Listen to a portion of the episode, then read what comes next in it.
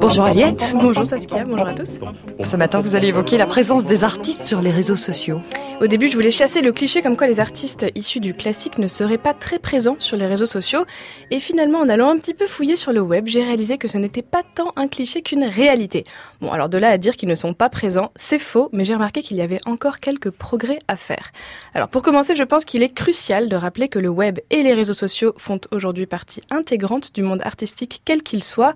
Une étude récente menée par trois spécialistes de la musique classique et des nouvelles technologies explique que les musiciens doivent construire une communauté et interagir avec le public en ligne pour mieux exister.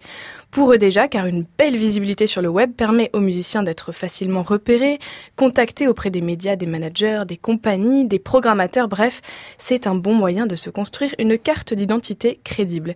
Et puis cette présence en ligne est très importante pour le public, les fans, et d'autant plus dans un milieu comme le classique où il y a un besoin énorme de montrer que les musiciens qui sont sur scène sont accessibles, tout comme la musique qu'ils interprètent. Et donc vous avez repéré des bons et des mauvais élèves sur les réseaux sociaux. Oui, alors je ne sais pas si c'est le fait d'avoir été élevé par une institutrice ou mon addiction pour les réseaux sociaux, mais j'avais envie de faire un petit bulletin scolaire des artistes sur le web.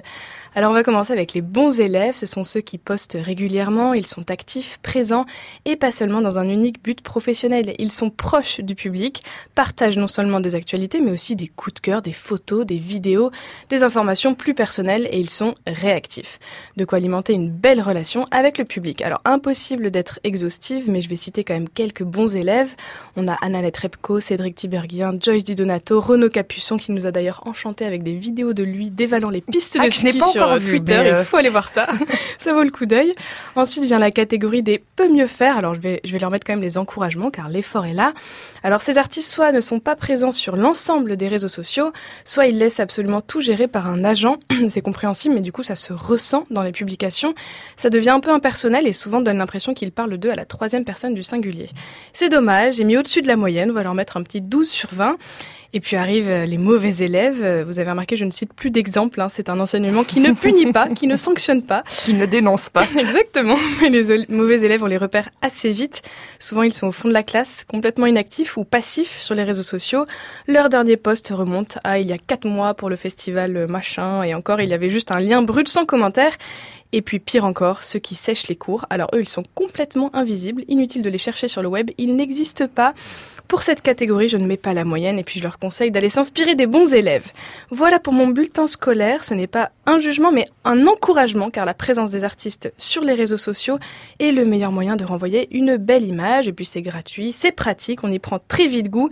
Et puis même si les générations au-dessus se sont emparées du web ces dernières années, il n'en reste pas moins que ce sont majoritairement des jeunes qui sont actifs et réceptifs sur le web. Alors chers artistes, pensez à eux pour leur faire partager votre univers et vos passions. Eh bien moi je peux dénoncer quelqu'un aujourd'hui. Sonia Wider-Atherton était très active sur Twitter. Eh ben voilà. Eh ben voilà. c'est très bien. Merci. Encouragement. Euh, ça, Les, les réseaux sociaux, Sonia Wider-Atherton, c'est important pour vous. Pour moi, euh, C'est une manière de, de- de toucher aussi euh, un autre Ah public. oui, c'est une manière de faire passer des, des choses, euh, c'est ça, ça, des, des lignes de fuite, quoi. On, se, on, on lance des, des informations. Euh, au, au lieu de regarder dans Pariscope, on regarde en fait, c'est ça.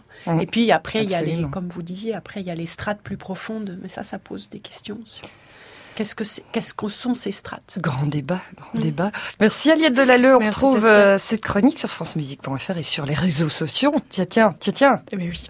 À la semaine prochaine. À la semaine prochaine. Retrouvez toute l'actualité musicale sur francemusique.fr.